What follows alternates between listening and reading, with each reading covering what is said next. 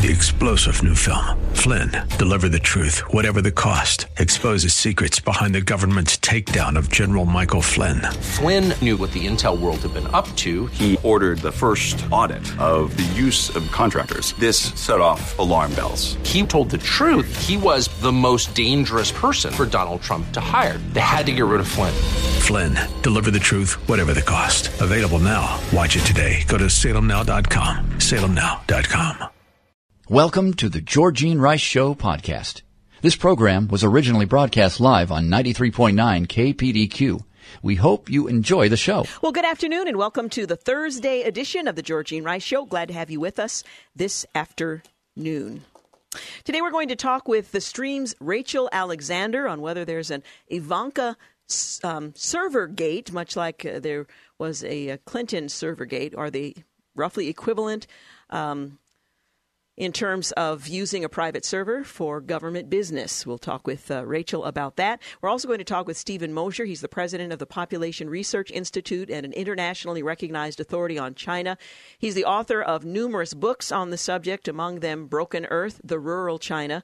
A Mother's Ordeal, One Woman's Fight Against China's One Child Policy, and others. We're going to talk about the trade war between the United States and China and the meeting of the two nations' presidents to talk about ending that war, which uh, we're being told is a possibility at the G20 summit this weekend. So we'll get into that and much more. First, taking a look at some of the developing news stories of the day. The Department of Justice is sending more agents to the southern border after last weekend's clash between migrant caravan members and authorities. In addition, Mexican officials are raising growing concerns about the potential health risks among the migrant caravans. Special counsel Robert Mueller's hardball tactics with investigation targets, Trump supporters, and witnesses are fueling concern about his probe at a critical time, some critics say. Meanwhile, conservative author Jerome Corsi has instructed his lawyers to file a complaint against Mueller's special counsel and the Justice Department.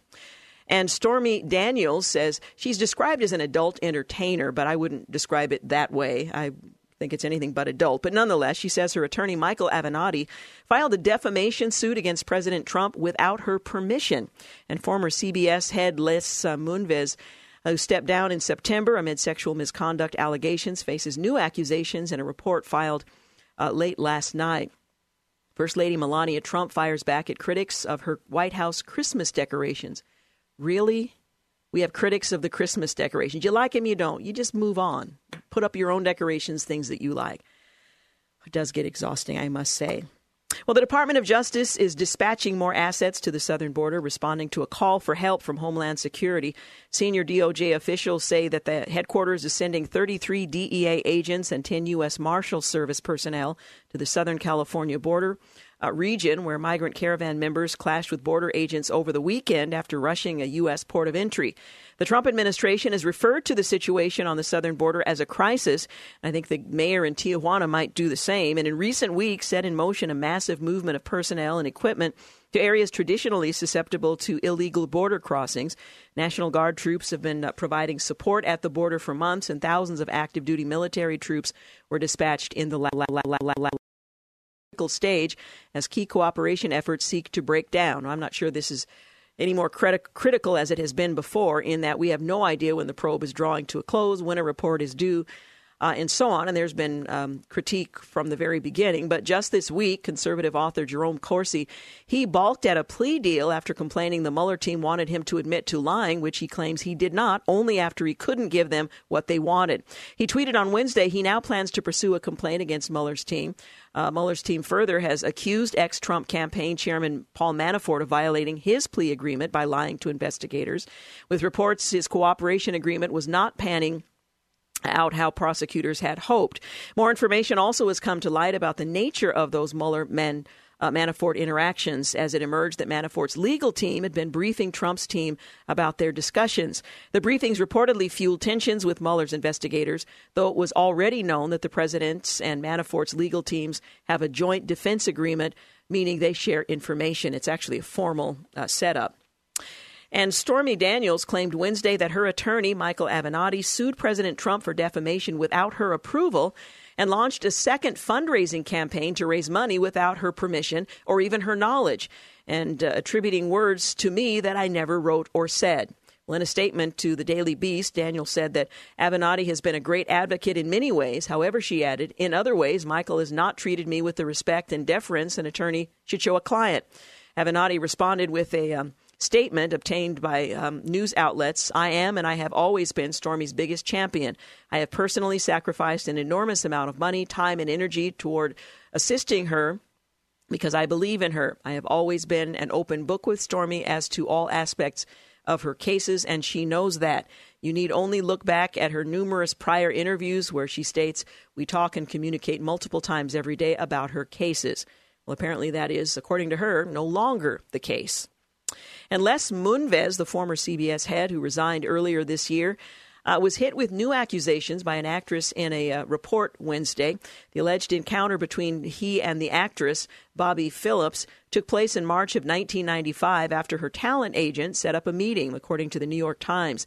The actress went to the Warner Brothers studio in Burbank, Calif- uh, Burbank California, for her sit down with Moonves, who reportedly said He'd um, set her up with John Levy, the casting director for the television show ER.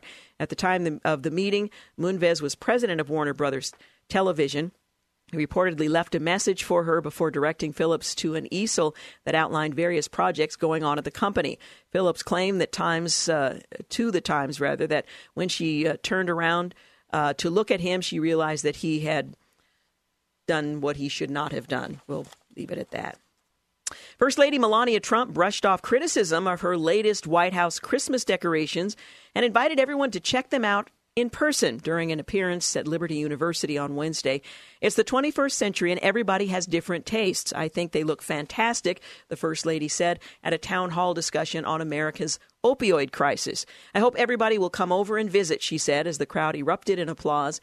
In real life, they look uh, even more beautiful. You're all very welcome to visit the White House. Well, a variety of mainstream media outlets who apparently have nothing else to do, bashed the First Lady's decor when they were revealed on Monday. Many watchdogs came to her defense, noting that negative feedback was simply an example of hypocrisy from reporters who aren't fans of President Trump.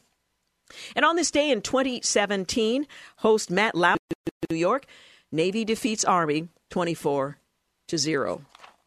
On behalf of my uh, near naval captain nephew. Congratulations to the Navy. All right, we're going to take a quick break, but uh, we'll be back uh, later this hour. We'll talk with Rachel Alexander about uh, whether or not Ivanka's use of a private email is equivalent to Hillary Clinton's use of a private server. Neither should have happened, but we'll kind of try to balance them out.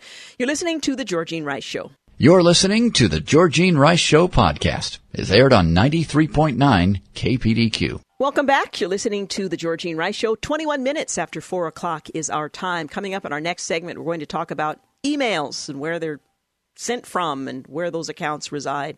Ivanka versus Hillary, I suppose, is one way to put it. We'll get into that with um, the stream's Rachel Alexander in our next segment. Well, President Trump announced that he's nixing a meeting with Russian President Vladimir Putin at the G2, uh, G20 summit in Argentina tomorrow in the wake of the seizure of Ukrainian ships and crews in the Black Sea by Russia. Based on the fact that the ships and sailors have not been returned to Ukraine from Russia, I've decided it would be best for all parties concerned to cancel my previously scheduled meeting in Argentina with President Vladimir Putin, the president tweeted. I look forward to a meaningful summit again as soon as the situation is resolved. Well, the president said, um, told the Washington Post rather, that he may not meet with Putin in Buenos Aires after Russian forces fired on Ukrainian naval vessels and seized their crews as they were sailing through the Kerch Strait near Crimea. I'm getting a report on that tonight. He's since seen it, made the announcement he does not intend to meet. He later told the Post that I don't like that aggression. White House Press Secretary uh, Sarah Sanders on Wednesday said the Trump administration is receiving regular briefings on the Russia Ukraine situation from national security uh, advisors. Meanwhile, Sunday's uh, Strait crisis, Ukraine um, crisis in Kerch, um, in the Strait there, uh, under, underscored rather how quickly Russia's uh, simmering 4.5 year old low intensity war against Ukraine could escalate into an historic catastrophe. Yesterday, we were close to war. In fact, war happened. One captain, the Ukrainian Navy's deputy chief of staff for Euro Atlantic integration, uh, said on Sunday Russian ships fired on and captured three Ukrainian naval vessels approaching the Kerch Strait, a narrow waterway that connects the Black Sea to the Sea of Azov. Russian forces reportedly took 24 Ukrainian crew members prisoner um, during the maritime confrontation. Russia has already tried some of the uh, captured Ukrainians as criminals. As of uh, yesterday, Ukraine's army forces remain in, on full alert. Martial law went into effect on Wednesday morning in 10 Ukrainian regions bordering Russia's territory, as well as along the country's Black Sea and Azov Sea coastlines. Again, things could escalate very quickly.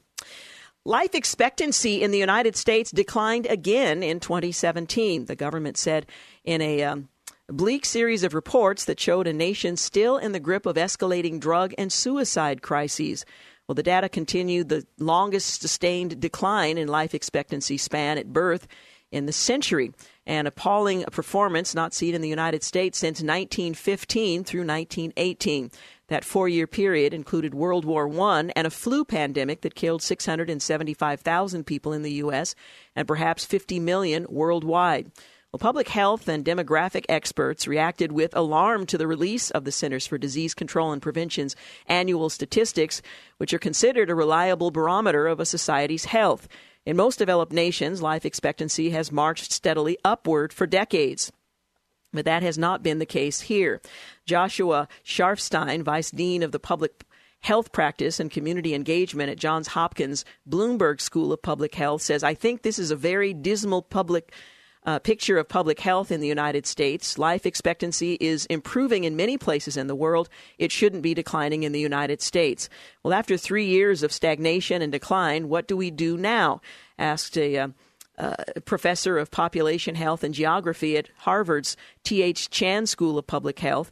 Do we say that this is new normal, or can we say this is a um, tractable problem? Well, overall, Americans could expect to live 78.6 years uh, at birth in 2017, down a tenth of a year from the 2016 estimate, according to the CDC's National Center for Health Statistics.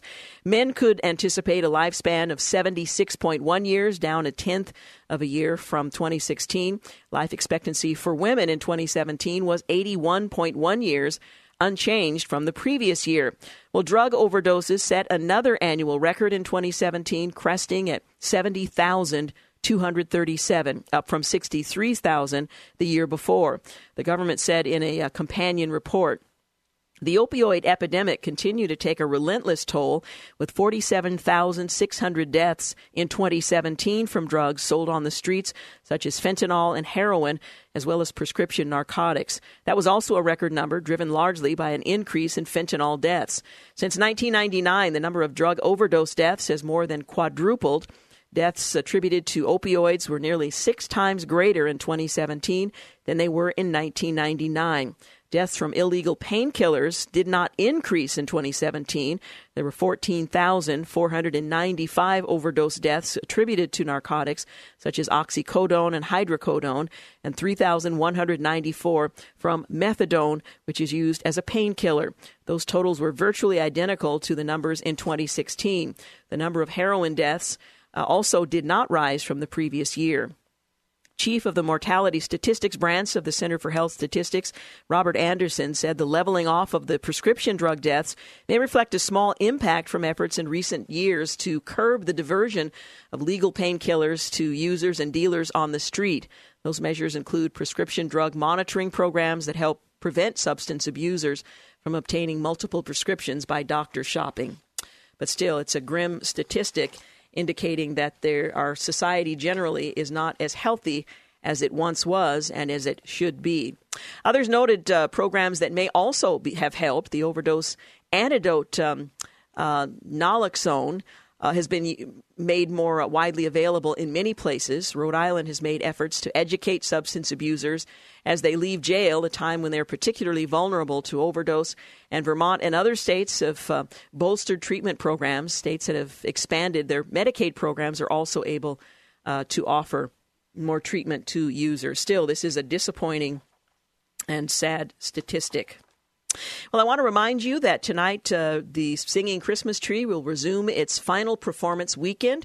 Uh, tonight at 7:30 at the Keller Auditorium, there will be a performance again tomorrow night, Friday night at 7:30 at the Keller Auditorium, and then on Saturday there's a matinee at 2 and an evening performance at 7. on Sunday. The final performance of the 56th Portland Singing Christmas Tree will uh, take place at 1 o'clock p.m. Tickets are on sale now. You can call the uh, the office at 503 557 8733 to secure your tickets. And as we mentioned in an interview a few days ago, all the ticket prices have been reduced across the board. So make note of that. 503 557 8733. You can also go online at singingchristmastree.org. I'll be racing away from the studio here this evening and making my way over for our. Um, performance, and I hope to see many of you there. I try to make it, Dan Rice and I both try to make it out into the lobby uh, after the performance to greet the audience. And if you happen to be there and you see me, I'll be. I guess I'm in costume at that time. Anyways, do stop uh, stop by and say hello. I'd love to meet you, or say hello again if that's the case. But again, you can go to singingchristmastree.org Thursday, Friday, Saturday, Sunday, and the singing Christmas tree will be a memory.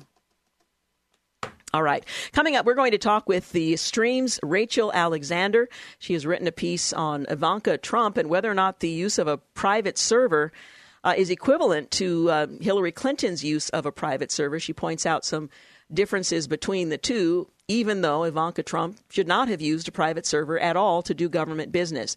There are some distinctions. We'll point them out, and you can draw your own conclusions. 29 minutes after 4 o'clock, you're listening to The Georgene Rice Show. You're listening to the Georgene Rice Show podcast. It's aired on 93.9 KPDQ. We're back 35 minutes after 4 o'clock. You're listening to The Georgene Rice Show. Well, during the 2016 uh, presidential campaign, Donald Trump called his opponent Crooked Hillary for using a personal email account to send hundreds of government related e- emails. His supporters chanted, Lock her up at his rallies. Well, now his daughter and advisor Ivanka is under criticism for using a personal email account to send hundreds of government related emails. And the president's opponents have jumped on him. Uh, conservatives have defended him, and the question my next guest poses in her column in the stream is who's right?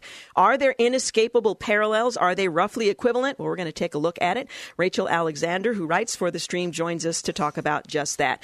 Thanks so much for joining us, and welcome back. Hey, thanks for having me on again. Well, I think everybody remembers Crooked Hillary and Lock Her Up, and now accusations that Ivanka Trump has used a private personal email account to do government business.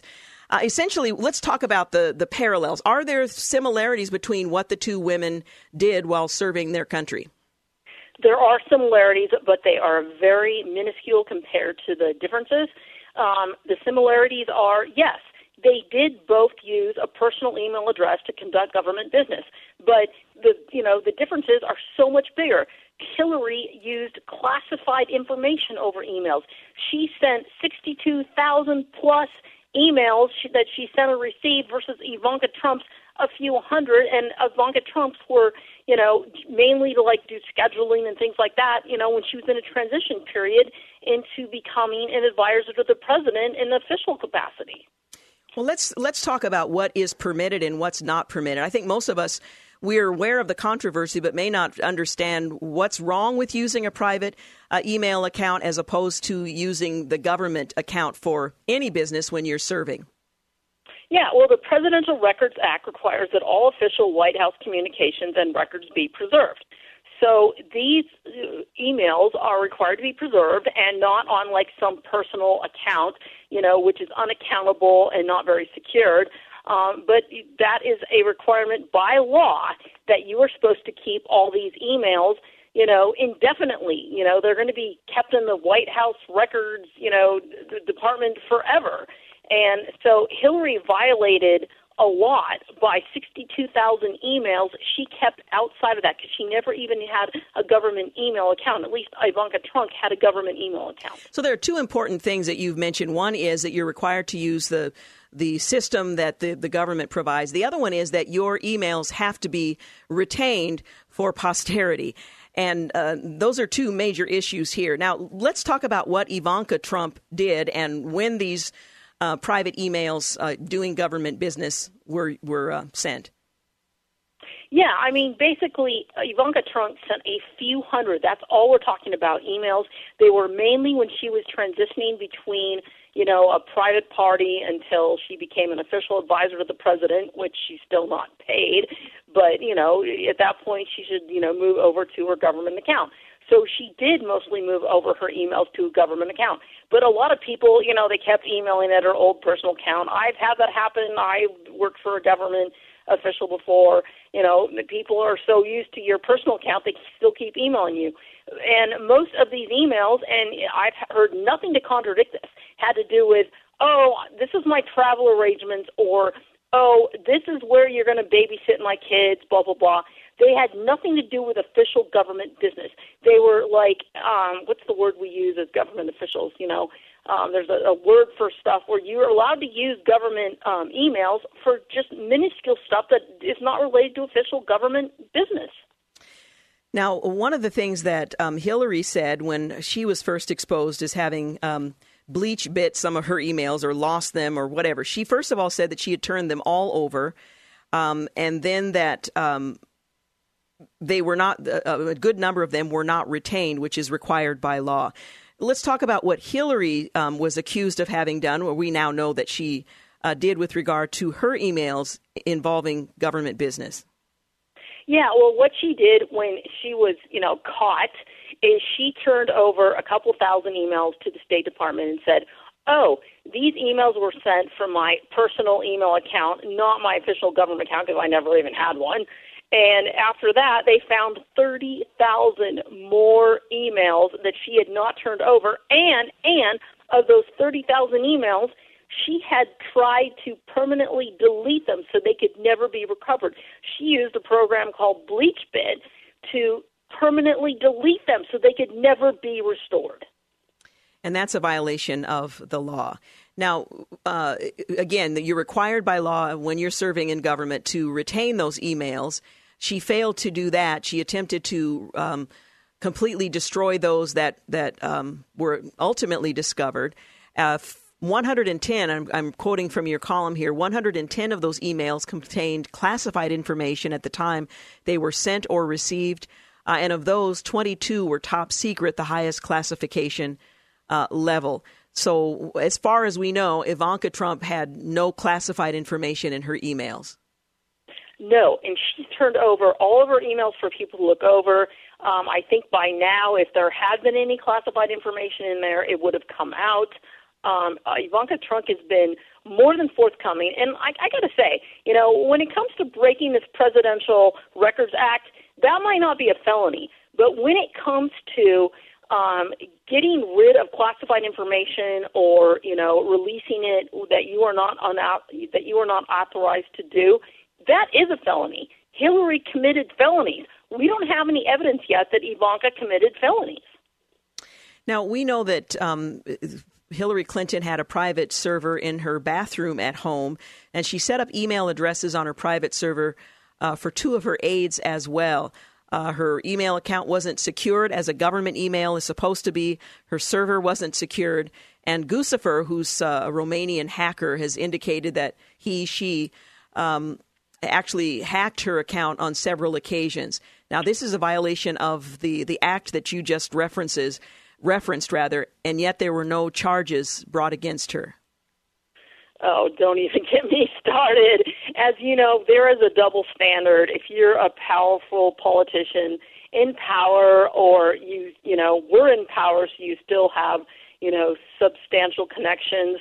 They're not going to go after you because you know the Clintons know how to like you know, ruin anyone who comes after them. So I think that the people in power are scared to go after the Clintons. They're scared to go after Hillary Clinton.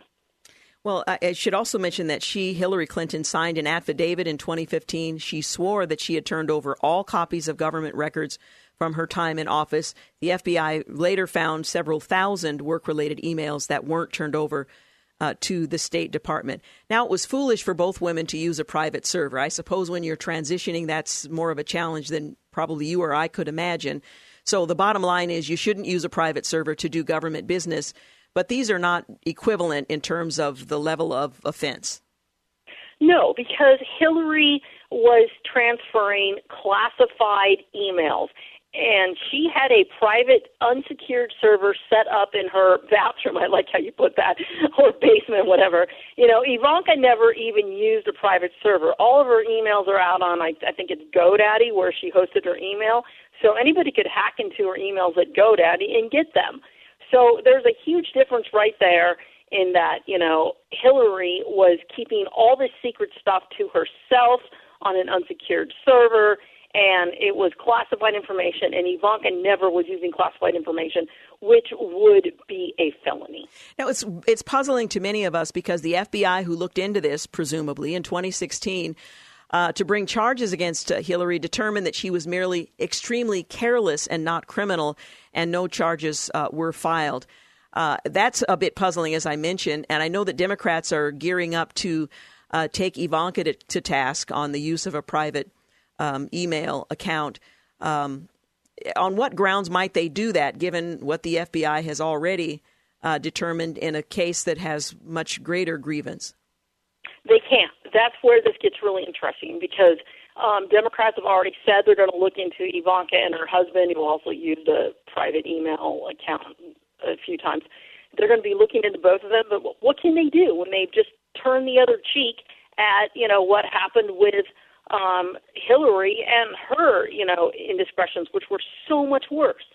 We know that Representative Elijah Cummings has uh, called for an FBI investigation of Ivanka and her husband Jared. We'll see where this goes, but you're right; it's very difficult under these circumstances, which are much narrower than uh, in Clinton's case to press charges. It, it, would maybe bring the case back up of Hillary Clinton, whose violation of the law was uh, was quite clear. Well, we don't know everything, I suppose, at this point, but I appreciate your helping to clarify what Ivanka Trump is. Uh, being charged with having done, and, and how that compares with what Hillary Clinton we know did. Thank you so much for having me on. I appreciate it. Uh-huh. Bye bye. Well, it uh, certainly doesn't exonerate any member of the government from using a private email account. And one would think, now, you know, I'm sitting here in Portland, Oregon, behind a desk. You would think, after all of the attention focused, especially by the then candidate, now President Donald Trump, on the use of a private server, you would have thought that that might have um, made uh, individuals within his cabinet far more uh, careful about the use of a private email um, but, you know, who knows? We're just beginning to hear some of this. And as I mentioned, there's going to be some investigation going on, along with the other dozens and dozens of other investigations that are preventing lawmakers from doing the people's work. Well, one can only hope this can be resolved quickly. And my understanding is Ivanka Trump is no longer using a private email server or a private email account, different than a server. Let's hope that is the case. 46 minutes after 4 o'clock. Quick break. We'll be back to talk with Steven Mosher, president of the Population Research Institute and a recognized authority on China. You're listening to the Georgene Rice Show podcast. It's aired on 93.9 KPDQ. We're back 51 minutes after 4 o'clock. You're listening to the Georgene Rice Show.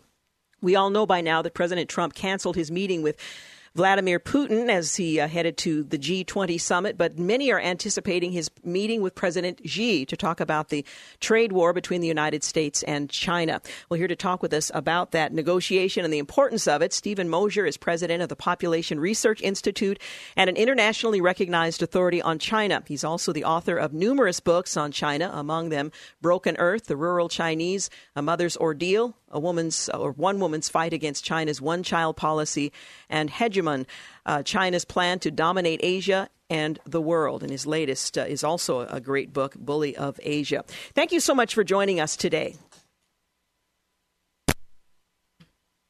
Are you with us? Dr. Mosher? I'm not sure why I'm not hearing our guests. Are you there? I am. Okay, now I can hear you. I'm, i apologize. I wasn't able to hear you before. Well, the um, the trade war, as it's being called, um, between the United States and China continues, and President Trump is going to meet with and perhaps resolve the issue over this weekend during the G20 summit. First of all, let me ask you to comment, a comment on this trade war as it exists under this administration, in which the Trump administration had the gall to point out where uh, China was taking advantage of the United States, and for that matter, other companies as well, countries as well. Well, yeah, I mean, for the first time in 20 years, we have a president who's really uh, standing up to China's cheating. I mean, uh, China entered the World Trade Organization in 2001, uh, promising to open its markets, promising to allow American companies to compete on equal terms with Chinese companies, uh, promising to, uh, you know, enforce contracts and not violate intellectual property laws. Uh, none of those things it has actually done. It is. It has been violating the rules of the World Trade Organization from the beginning, and of course, uh, taking advantage of America's open markets for the last 20 years.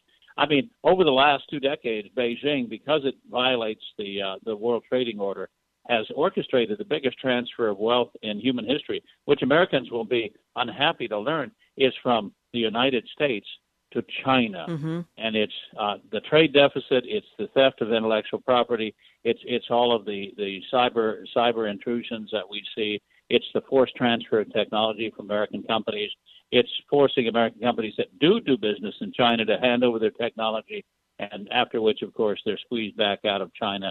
So, I mean, th- this has gone on for far too long. Much of this wealth, by the way, has wound up in the pockets of the Communist Party elite Yes. and their extended families and their cronies. So it hasn't been good uh, for the Chinese people so much as it's been good uh, for the political elite in that country. Now, this has been tolerated for many years because uh, the West wants to have access to Chinese markets. It's amazing that President Trump says he's not going to tolerate it. And in fact, making comments about the G20 uh, summit in which he'll meet with President Xi uh, this weekend, he said that, you know, we may be able to resolve this, but if not, I'm happy with the way it is. Making the point that we're willing to stick it out. Uh, it, it's not going to damage the United States nearly as much as it will ultimately damage China. Your thoughts? Well, you know, I've I've studied tariffs and, and what's happening in China now is is uh, these first tariffs. Four fifths of the cost of the tariffs are being borne by uh, the Chinese government. So only one fifth is is being passed along to American consumers. So it is true that the big loser uh, in the tariff war so far has has been China, uh, not the United States. And so everybody who cried the sky is falling, you know, we're going to destroy both of our economies by getting into an unwinnable trade war. Uh, we're winning. I mean, people need to understand we're winning. Factories are coming back to the United States, and factories are leaving China. That's why Beijing, that's why Xi Jinping is getting increasingly desperate. Factories are leaving China. You know, uh, Apple makes all of its products in China for the most part, but seven Apple suppliers are now moving their factories from China back to Taiwan, to the Philippines, to Vietnam, to India. Uh, they're even considering coming back to the United States. So, you know, this this hemorrhaging of factories and jobs from China will continue unless China stops its rampant cheating. So, I think they've got they've got a lot more on the line than we do. I mean, Trump is actually threatening uh, Xi Jinping's China dream. You know, the the idea that that his grand strategy of dominating high tech by 2025 and dominating the world by mid-century, uh, you know, that that that won't happen if if Trump stays the course. So I, I hope he does. What do you anticipate will happen at this G20 summit when the two leaders meet? Well, I think uh, I was really happy last month um, because the Chinese finally agreed to put something in writing. You know, they they want to talk forever because every day they talk, they're earning another billion dollars in in uh, you know in in in uh, the trade deficit and the trade war um, because it's so much in their favor. So they would talk this thing to death. They would be willing to talk into the next century. But they finally put uh, a response in writing to our demands. They they wrote down 100, a list of 142 things that they're willing to talk about, negotiate on.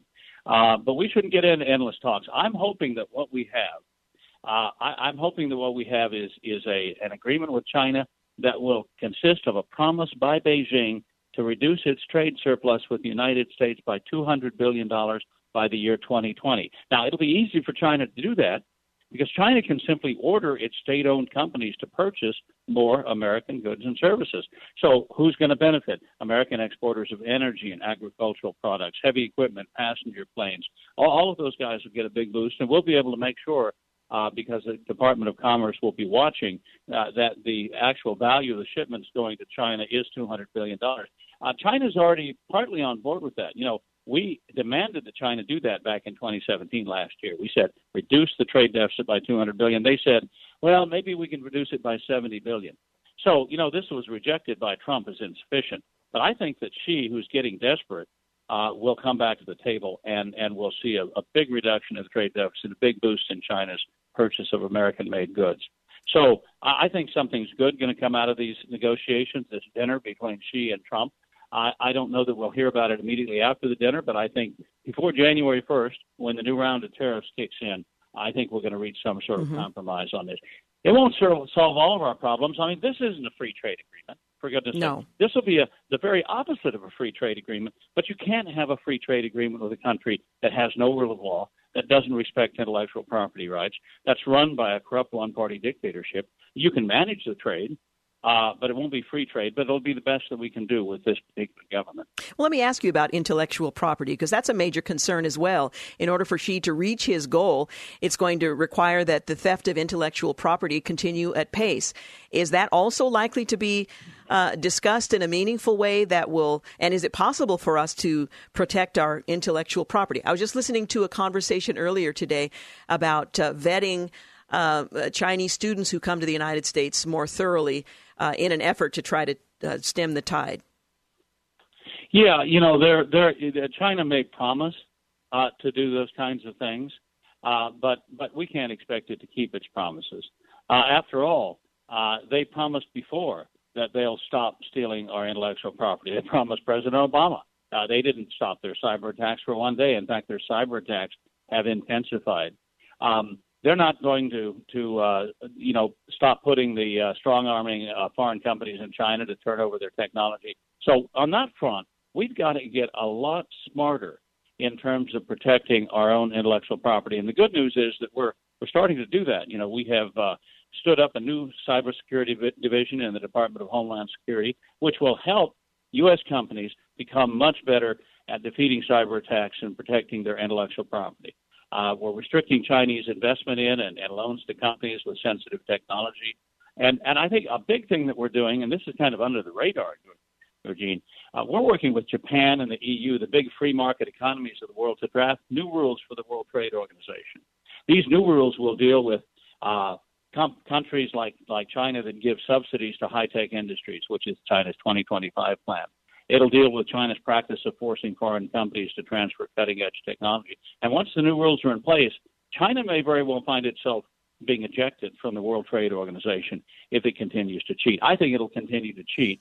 Uh, if it if it's forced out of the World Trade Organization by the combined might of all of the free market economies of the world, that will solve the trade deficit once and for all. I guarantee you. Mm-hmm. That's the long term plan. But we've got now finally, after 25 years of China's cheating, we have a whole of government response to China, the China threat. Uh, we have the vice president uh, pointing out uh, that he's that America is going to contain uh, Beijing's uh, effort to build an empire and its aggressive acts. So we're really responding for the first time to to what uh, China's been doing now for a quarter century. Well, it's, uh, I'm hopeful at least, but we'll certainly be watching with interest. Steven Mosher, thank you so much for talking with us today. Thank you, Jody. Appreciate it very much. Again, Steven Mosher is the president of the Population Research Institute and an internationally recognized authority on China. News and traffic up next. You're listening to The Georgene Rice Show. You're listening to The Georgene Rice Show podcast. It's aired on 93.9 KPDQ. Well, good afternoon and welcome to the second hour of The Georgene Rice Show. James Blend is producing and engineering today's program. Well, as you know, the G20 summit is going on now, and most of those G20 countries have been very critical of the United States because they haven't met the climate change standards that they believe the United States should. What you may not know is that most of those G20 countries who criticize the United States aren't meeting their own climate goals. Well, that government report on climate change certainly set tongues a wagging in the mainstream media. Um, Man made climate change was the reason for the wildfires in California, we've been told. Coastal flooding, too many hurricanes, a lack of hurricanes, and Kanye West wearing the MAGA hat. It's all been attributed to global climate change. And the worst part of it is that we don't even have a plan to deal with it, having refused to join the Paris Accord. That's what we've been hearing. Well, why can't we be more like Europe? They're all on board with fighting emissions and saving the planet. But the question is, are they really? A new study reveals that almost all of the other G20 nations are actually not doing nearly enough and are missing their own goals. That's according to Time magazine. Three years ago, world leaders from nearly every country around the world laid out specific plans to fight climate change that included strategies that slashed their greenhouse gas emissions. Those commitments generated optimism that the world might finally address global warming and help seal the deal on the climate agreement. Well, now the majority of G20 countries they're not following through on their own promises, according to a new report from the United Nations Environment Program. And even if countries follow through, the world would uh, fall short of limiting temperature rise of safe levels. Well, countries are not doing enough, says the UNEP official Philip Drost, who coordinated the report. We need to mitigate more emissions. Well, so this United Nations report points the finger at almost everyone in the G20 and says that goals are not being met. The only exceptions are Russia, Turkey, and China. Of course, Russia and Turkey set their goals so low that they could uh, be met with virtually no effort at all, and China has been notoriously deceptive in how they record and report their emissions data. So even those three are suspect. Uh, by the way, including boasting about creating a vast carbon cap and trade system without signs of it producing much of um, at least by way of production in in uh, in China. Meanwhile, what the United Nations failed to mention was that in 2017, the United States actually exceeded those uh, global goals for reducing carbon emissions, and we're not a signatory on the uh, plan. And of course, we've been the pariah of the world ever since, but we've actually met the goal. So I'm not sure who the pariah should be. America is now the world leader in cutting carbon dioxide emissions. Yes, you heard that correctly. According to a June report by BP measuring global carbon dioxide emissions from the use of oil, gas, and coal, the United States reduced its carbon dioxide emissions by 41.8 million tons from 2016 to 2017, marking the third consecutive year Americans' carbon dioxide emissions fail. Well, the United States um, carbon dioxide uh, reduction is more than double the next closest nation included in the study, that's Ukraine. And the United States reductions are part of a larger decades long trend. From 2006 to 2016, BP reports that the United States slashed its carbon dioxide emissions by about 12 percent. Well, U.S. oil and gas industry has cut carbon dioxide emissions faster than any other industrialized nation. And you know what else? We did it without some global consortium of nations forcing us to do it. We did it without our own government forcing us to speed up the reductions. We did it because the market likely um, is uh, likes efficiency rather and despises waste. Cleaner drilling operations mean that less of the industry profits were literally going uh, going up in flames during flaring operations. But hey, the United Nations, you just keep on thinking that's what you're good at. Apologies uh, to Butch Cassidy. Uh, for the Butch Cassidy reference. Anyway, most G20 countries who criticize the United States aren't meeting their own climate goals. The United States has exceeded its own. Just saying. Michael Cohen, President Trump's former personal attorney, who once famously claimed he would take a bullet for his boss, pleaded guilty today for lying to Congress about a Trump real estate project in Russia and the latest development in special counsel Robert Mueller's investigation. The president swiftly fired back. He blasted Cohen as a weak person, claiming his former attorney was lying to get a reduced sentence. Well, Cohen entered a, a plea in a surprise 30 uh, minute federal court appearance in New York City on Thursday. He pled guilty to making false statements to the Senate Intelligence Committee in 2017 and a plan to build a Trump Tower in Moscow. Cohen's attorney, Lanny Davis, was not present in court today. Instead, he was represented by attorney Guy Petro, uh, Petrillo and Amy Lester. Well, Thursday marked the first time Mueller's uh, team charged Cohen as part of the investigation into Russian meddling and potential collusion with Trump campaign associates during the 2016 presidential election. Cohen made the false statement to minimize links between the Moscow Project and individual uh, Trump and gave the false impression that the Moscow Project ended before the Iowa caucus, the very first primary, in hopes of limiting the ongoing Russian investigation, Mueller wrote today.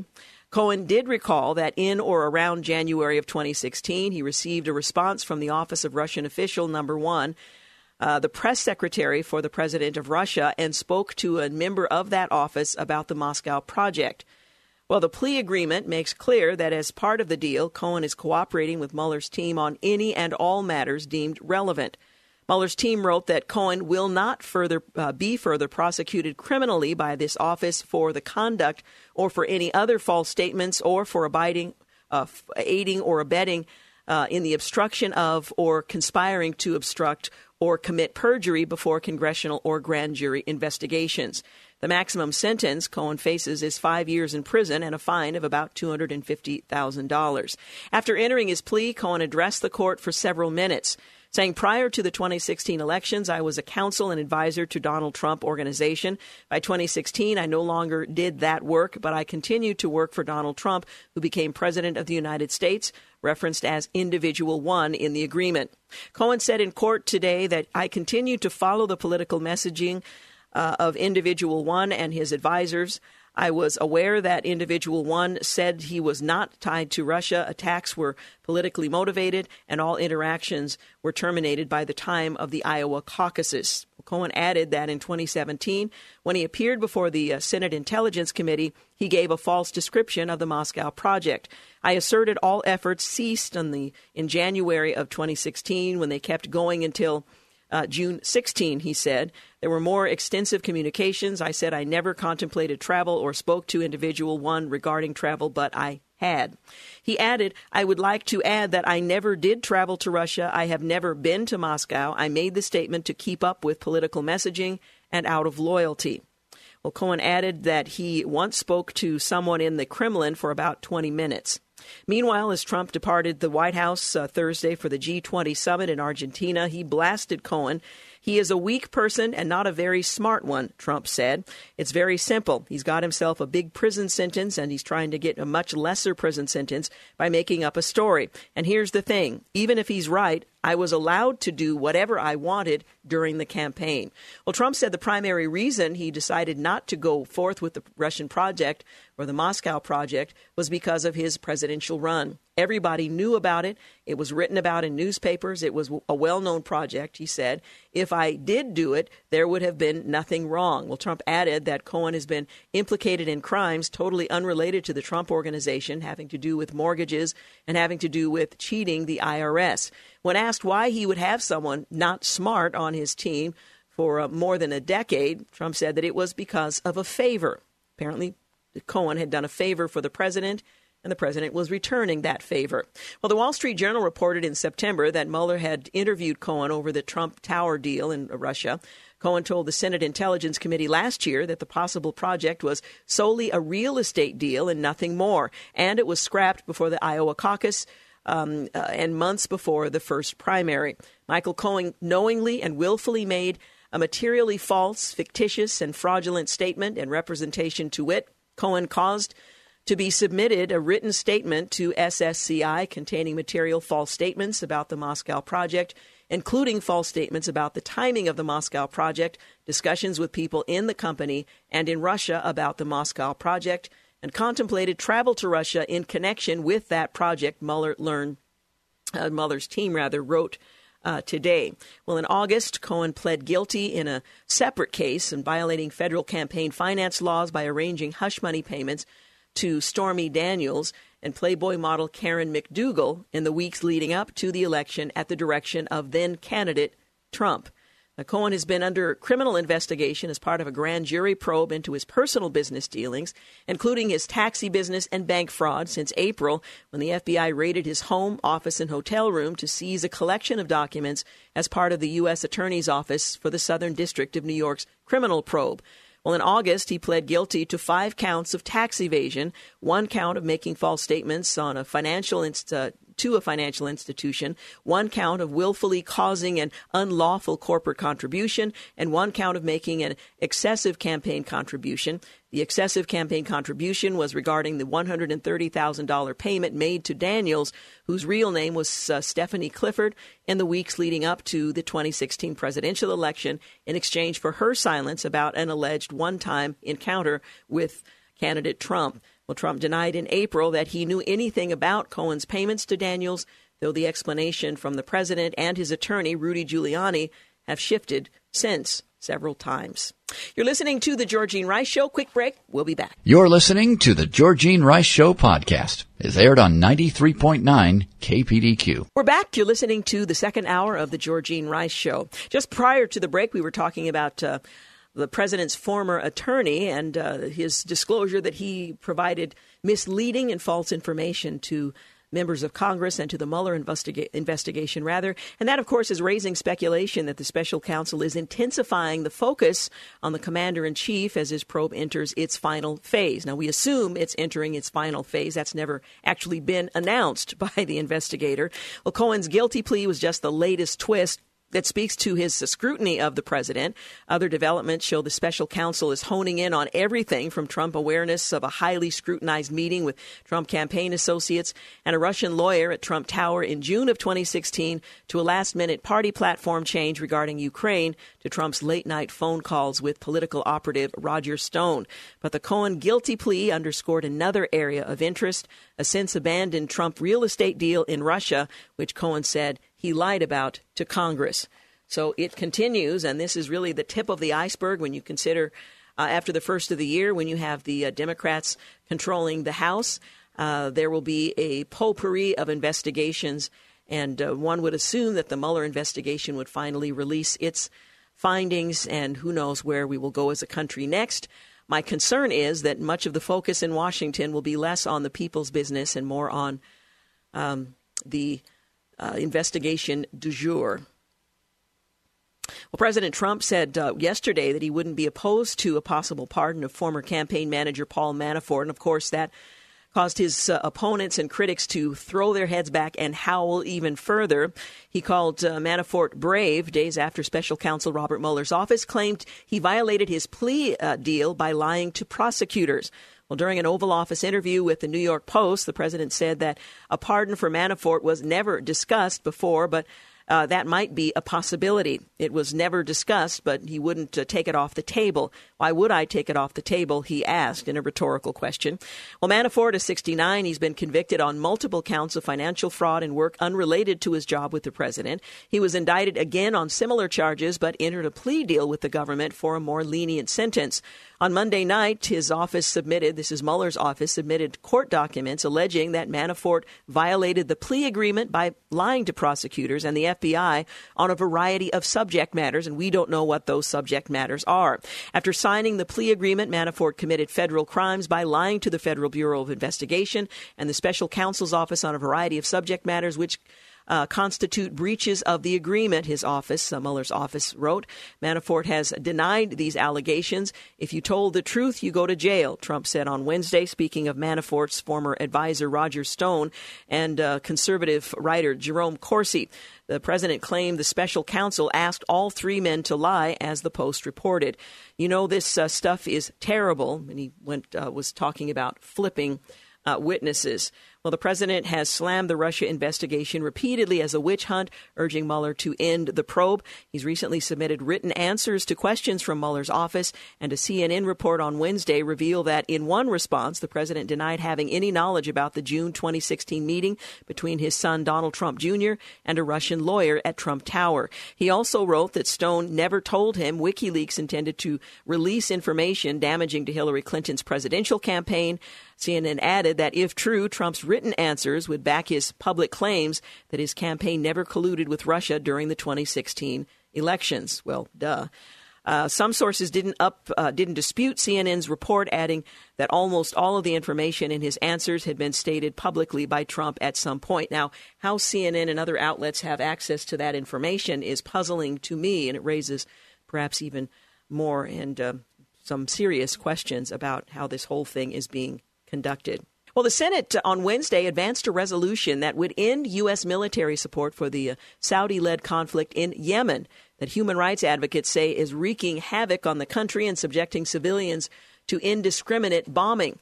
Well, the procedural vote was 63 37, a rebuke to Saudi Arabia and President Trump's administration, which has issued a veto threat. Late Wednesday, the Senate agreed to postpone any further action on the resolution until next week. Well, lawmakers from both parties, they've signaled that they want to punish Saudi Arabia for its role in the murder of writer and activist Jamal Khashoggi. The U.S. isn't directly involved in the civil war, but provides assistance to the Saudi led coalition.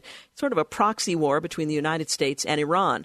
And this includes uh, intelligence, um, sharing and weapons sales. There's been increasing scrutiny for that support in the wake of the killing of Khashoggi at the Saudi consulate in Turkey. U.S. intelligence agencies are said to have concluded that Saudi Crown Prince Mohammed bin Salman may have um, at least known about the plan to kill Khashoggi, although Trump has appeared to doubt that assessment or at least said that there is not hard evidence to support it. Well, after a, closed door briefing with Secretary of State uh, Mike Pompeo and Defense Secretary James Mattis, um, a Fox News previously reported several senators said that they have. Um, uh, they were unsatisfied and likely to back the resolution to halt the U.S. interference. Senator Lindsey Graham told um, Fox News after the vote that I changed my mind because he said he was, well, upset. He used a different phrase. I don't agree with what they're doing. The way the administration has handled Saudi has been unacceptable. Uh, briefing didn't help me uh, today at all. Yemen is just one part of the puzzle. I think we have a right to be briefed by the CIA. How can I make an informed decision if I don't have access to intelligence, end quote. Well, emerging from the briefing, Pompeo said the vote would be uh, poorly timed as diplomatic efforts to end the conflict are underway. The years long war, which began with, with the Houthis, ousted the uh, rather after the Houthis ousted the Yemen government in 2014, has wreaked havoc upon the country and led to the bombing of civilians and devastating a cholera outbreak in that area. Tens of thousands of people are believed to have been killed in the conflict. Two thirds of Yemen's 27 million population rely on aid, and more than 8 million are at risk of starvation. UN Security Envoy Martin Griffiths told the United Nations Security Council this month that Yemen remains the largest humanitarian disaster in the world, and civilians are dying from preventable diseases as the economy remains on the verge of collapse. Well, the United States can no longer turn a blind eye to the conflict because we are a party to it. The longer we enable the conflict to continue, the more innocent men, women, and children will die, says Senator Dianne Feinstein in his statement after the vote. I welcomed Secretary Mattis' announcement that the United States will no longer relieve, uh, refuel rather the coalition's aircraft but more must be done. Until there is a congressional authorization, all U.S. forces supporting the coalition's war should be withdrawn. That's why I support the Sanders Lee resolution.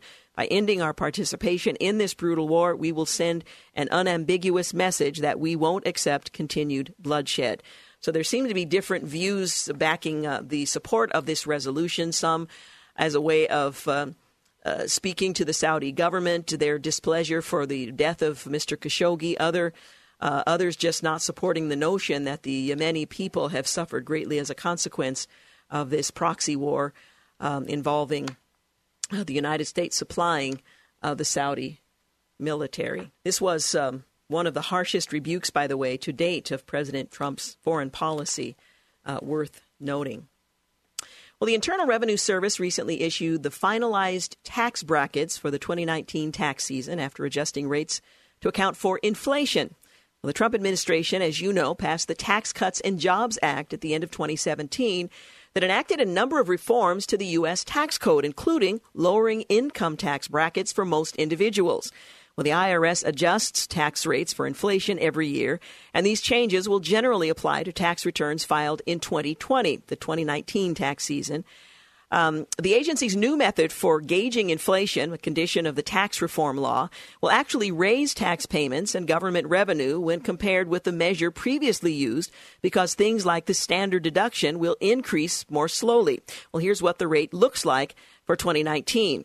Individuals with incomes of $9,700 or less, married couples with $19,400 or less, will pay zero Individuals with incomes over $9,700 and married couples uh, with incomes more than $19,400 will pay 12%.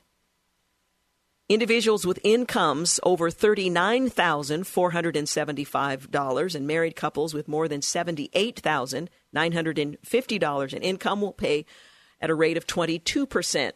Individuals with incomes of 84,000, a uh, little over that, and married couples with more than 168,400 will pay at a rate of 24%, and individuals with incomes over 167 or I should say $160,725 and married couples with more than $329,000 will pay at a rate of 32%.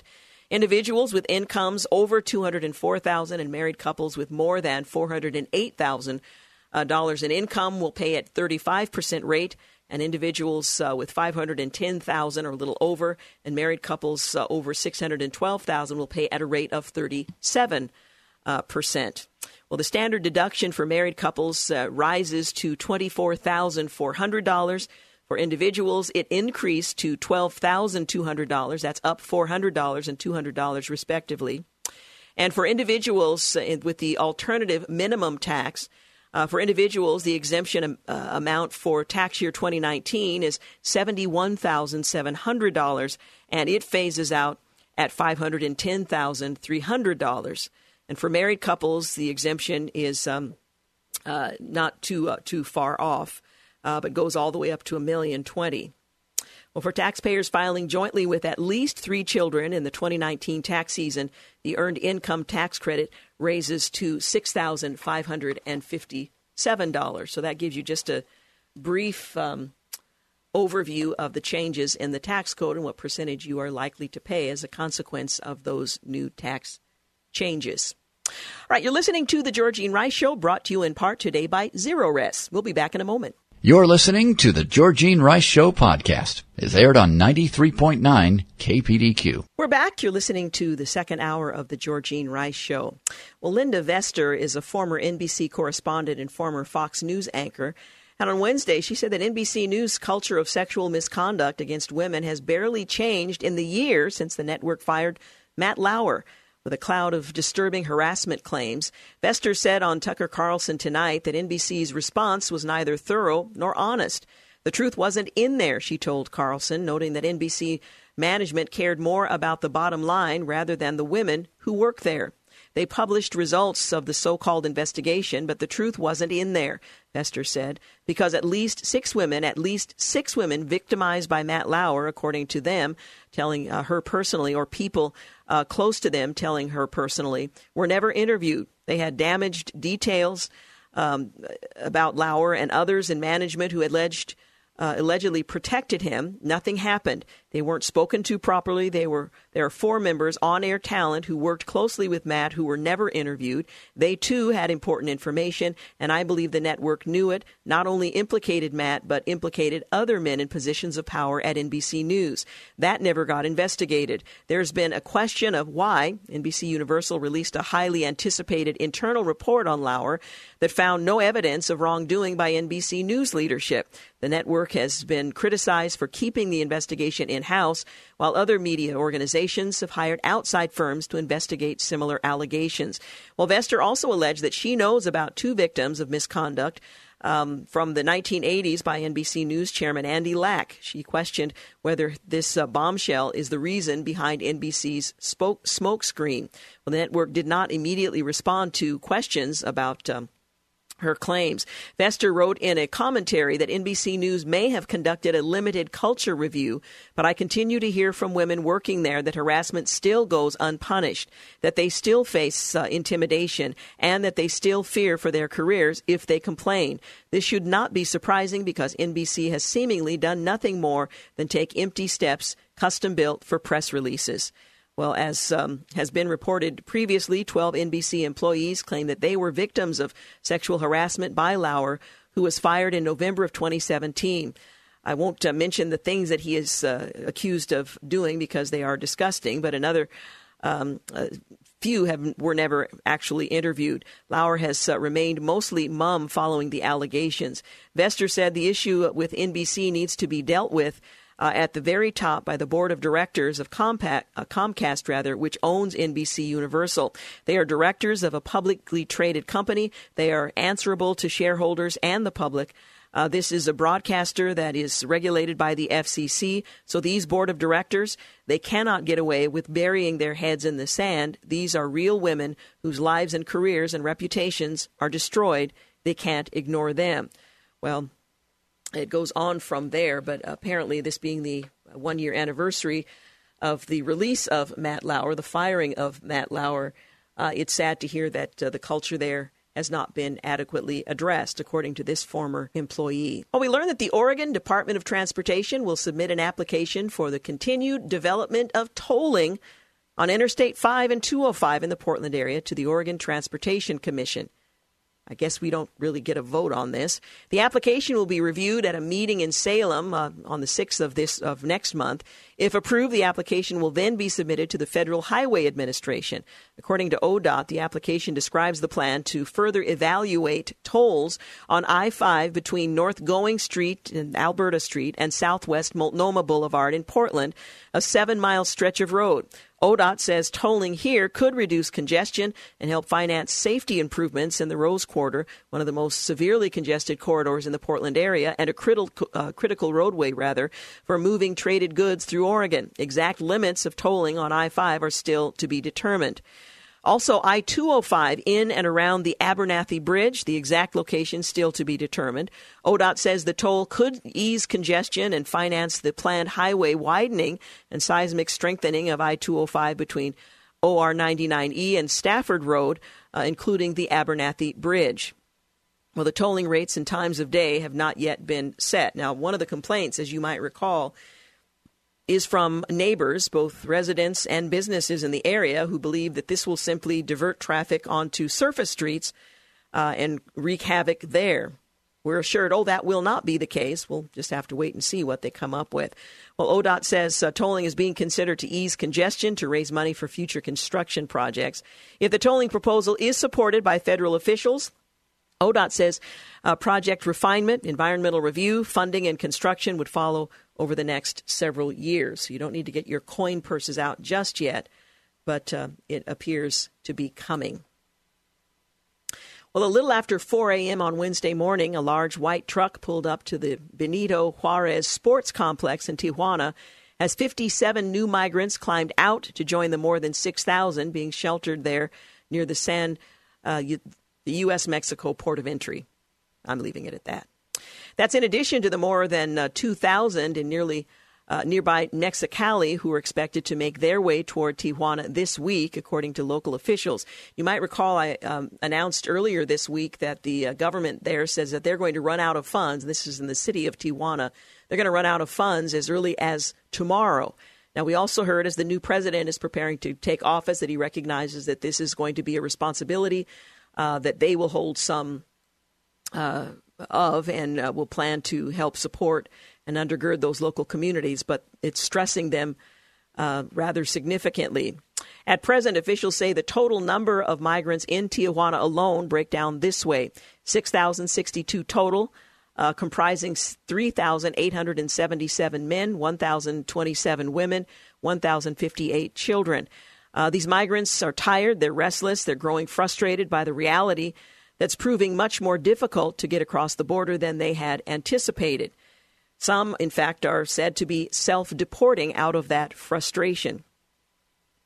Uh, and the uh, journey, which began for most of them in Honduras, Guatemala, El Salvador, is also taking a physical toll. Local health officials said that more than half of them are suffering from respiratory conditions. Walking between the uh, jam packed tents, a cacophony of coughing can be heard day and night. Uh, yet more are arriving every day, and Tijuana's local government is bearing the cost of it all. We need help. This is very costly, says a delegate from the city. Uh, this is costing us thirty thousand to forty thousand dollars a day to keep these people here, and all those funds have to come from someplace, and it's uh, municipal funds. And as I mentioned, uh, they're expecting those funds to dry up as early as this Friday. Now, the fear among Tijuana residents is that a protracted situation could ultimately lead to higher taxes to pay for it all. One delegate also lays so much of the blame on the uh, uh, on the caravan organizers who he believes sold the migrants a lot of false hope. The leaders that were promising them the great American dream aren't coming through. Uh, he added that they know they're uh, they're going to be better off going back home. Um, some have left. Approximately 80 self-deported on Tuesday, while another 98 were deported by Mexican uh, immigration officials for their involvement in Sunday's demonstrations that turned violent. Others have chosen to accept offers of temporary work and asylum from Mexico. Most are committed to the original goal as the prospects of asylum in the United States grow dimmer. Well, some migrants uh, uh, vow to cross the border regardless, legally or not, and that, of course, threatens further conflict down the road. Uh, says one, it doesn't matter. I've got no choice. I've got to work for a living, and he intends to enter the United States by whatever means may be possible. You're listening to the second hour of the Georgene Rice Show. And when we come back, we're going to talk about the pro life community. There's some leaders that met with the White House uh, recently and asked the president to sever uh, ties with Planned Parenthood in terms of funding. Also, a new CDC report indicates that some 36% of abortions are uh, involving black babies. Now, the founder of Planned Parenthood would be delighted to hear just that. Margaret Sanger had a vision as a um, a person who despised minorities, of um, accomplishing less than that. We'll talk more about both when we return in just a few moments. You're listening to the Georgene Rice Show podcast. It's aired on 93.9 KPDQ. We're back. You're listening to the Georgene Rice Show. Well, on Wednesday, a group of pro life leaders visited the White House to ask the president to sever federal funding for Planned Parenthood, which receives about five hundred dollars plus millions uh, in in uh, government money every year, and in 2017 was awarded precisely 543.7 million dollars. I should say 500 plus million dollars in my original statement.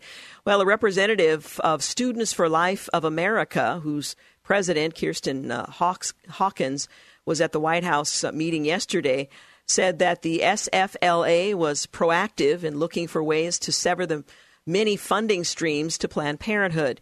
The Students for Life America added that pro life leaders are forming a consensus about the necessity of defunding Planned Parenthood, which is the nation's, nation's largest abortion provider. Uh, pro life leaders are building consensus and laying that groundwork, uh, both to keep uh, forward momentum and to hold the line on Planned Parenthood funding uh, they wrote in their um, a representative wrote in their publication the march for life and the susan b. Anthony list were among other pro-life organizations that sent representatives to wednesday's meeting to the white or at the white house with president trump's officials. And although black americans comprise 13.4% of the u.s population they account for 36% of the abortions in 2015, which was almost identical to the percentage of abortions that year among white Americans who make up 76.6% of the population. As the Centers for Disease Control and Prevention documented in its abortion surveillance uh, report in 2015, the year that we have the most recent um, figures released in November of this year, there were 124,893 white abortions, 121,829 black abortions that year, a difference of 3,064 babies killed. Again, African Americans making up a small sliver of the population as compared to their Caucasian counterparts. The report also shows that the abortion rate among black people, 25.1%, was significantly higher than that of white people at 6.8%. Abortion rate, according to the CDC, describes the number of abortions in a certain racial or ethnic group per 1,000 women in that same group.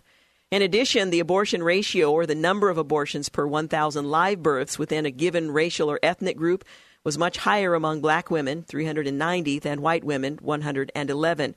In some areas of the United States, the percentage of black women who have abortions in 2015 or had them was noticeably and disproportionately larger than the percentage of their Caucasian counterparts, Georgia, New York City, and in other places. Again, Margaret Sanger would have applauded these numbers given that she was a eugenicist, and efforts to try to separate her views from what happens today, I think, are misguided. Well, China's government ordered a halt to, or in fact today, to work by a medical team that claimed to have helped make the world's first gene edited babies as a group of leading scientists declare that it's still too soon to try to make permanent changes to DNA that can be inherited by future generations. Chinese Vice Minister of Science and Technology told state broadcaster CCTV that his ministry is strong, uh, strongly opposed to the efforts that reportedly produced twin girls born earlier this month. Zhu uh, called the team's actions illegal and unacceptable and said an investigation had been ordered, but made no mention of specific action taken. Researchers um, claim to have altered the DNA of the twins to try to make them resistant to infection with the AIDS virus. Mainstream scientists have condemned the experiment, and universities and government groups are investigating. His experiment uh, crossed the line he is the name, by the way, He's experiment crossed the line of morality and ethics adhered to by the academic community and was shocked and unacceptable, Zhu said. A group of uh, leading scientists gathered in Hong Kong this week for an international conference on gene editing, the ability to rewrite the code of life to try to correct or prevent diseases, or for that matter, other things. Although the science holds promise for helping people already born and studies testing that are underway, a statement issued um, by 14 member uh, conference leaders say it's irresponsible to try it on eggs, sperm, or embryos, except in lab research because not enough is known yet about the risks or the safety. Uh, the conference was rocked by the Chinese researchers' claim to have uh, helped make the world's first gene edited babies. Conference leaders called for an independent investigation of the claim by he, who spoke to the group on Wednesday as uh, international criticism of his claim mounted. There's no independent confirmation of what he says he did. He was uh, scheduled to speak again at the conference today, but the, he left Hong Kong and through a spokesperson sent a statement saying, I will remain in China, my home country, and cooperate fully with all inquiries about my work. My raw data will be made available for third party review. Well, several prominent scientists said the case showed a failure of the field of, to police itself and the need for stricter principles of regulations. It's not unreasonable to expect the scientific community to follow guidelines. Uh, says David Baltimore, a Nobel laureate from California Institute of Technology, who led the panel. There already are some rules that should have been pre- should have prevented rather what he says he did. Um, uh, said Alta Charo, a University of Wisconsin lawyer and bioethicist and a conference organizer. I think the failure was his, not the scientific community. Well, gene editing for reproductive purposes might be considered in the future, but only when there is compelling medical need with clear understanding of risks and benefits and certain other conditions. Dr. Victor Dzau, president of the U.S. Uh, National Academy of Medicine, one of the conference sponsors. Not following those guidelines would be an irresponsible act, he went on to say. Well, other sponsors of the three day conference are the Academy of Scientists of uh, Sciences, rather, of Hong Kong, the Royal Society of the United Kingdom, and the U.S. National Academy of Sciences and U.S. National Academy Sciences. Apparently, two separate organizations, one with the word of, the other without it. In any event, there has been a thorough and uh, aggressive rebuke. Well, I'm looking forward to Friday here on the Georgene Rice Show because we will do what we do on Fridays, and that's lighten up and take a look at the lighter side of the news. So we're looking forward to that.